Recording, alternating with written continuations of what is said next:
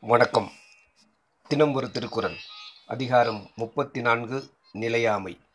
குறள் எண் முன்னூற்றி முப்பத்தி எட்டு குடம்பை தனித்து ஒழிய புல் பரந்தற்றே உடம்போடு உயிரிடை நட்பு.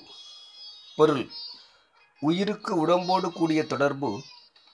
பறவையானது பருவம் வந்ததும் முட்டையை தனியாக விலக்கிவிட்டு பறந்து விடுவது போன்ற தன்மையுடையது. விளக்கம். அழியாததாய் அறிவுடையதாய் நித்தியமாய் அருவமாய் உள்ள உயிருக்கும். அழிவதாய் அறி அழிவற்றதாய் அனித்தியமாய் உருவமாய் உள்ள உடம்புக்கும் உண்டான தொடர்பை விளக்குவது இக்குறள். இங்கு நட்பு என்றது இரண்டு மாறுபட்ட பொருள்களுக்கும் உள்ள தொடர்பை இடித்து கூறியது. குடம்பை என்பது முட்டை.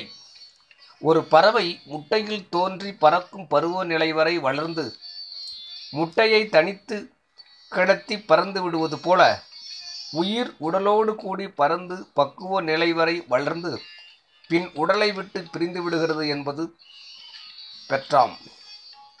பறவைக்கு முட்டை ஆதாரமாய் தானே பெறாததாய் பெற்றதை கொண்டு பயனடைவதாய் அமைந்தாற் போல உயிருக்கு உடல் ஆதாரமாய் வினைவசத்தால் வருவதாய் பயன்பெறும் அளவுக்கும் துணையாய் இருப்பதாய் அமைந்தது என்ற உண்மை புலப்படுகிறது. பறக்கும் நிலை பெற்ற பறவை திரும்பியும் முட்டைக்குள் புகாதவாறு பரிபாகம் அடைந்த உயிர் திரும்பியும் காயப்பிரவேசத்துக்கு ஒருப்படாது என்பதை உணர வைத்தார். இனி குடம்பை என்பதற்கு கூடு என்று பொருள் கொண்டாரும் உலர். நன்றி.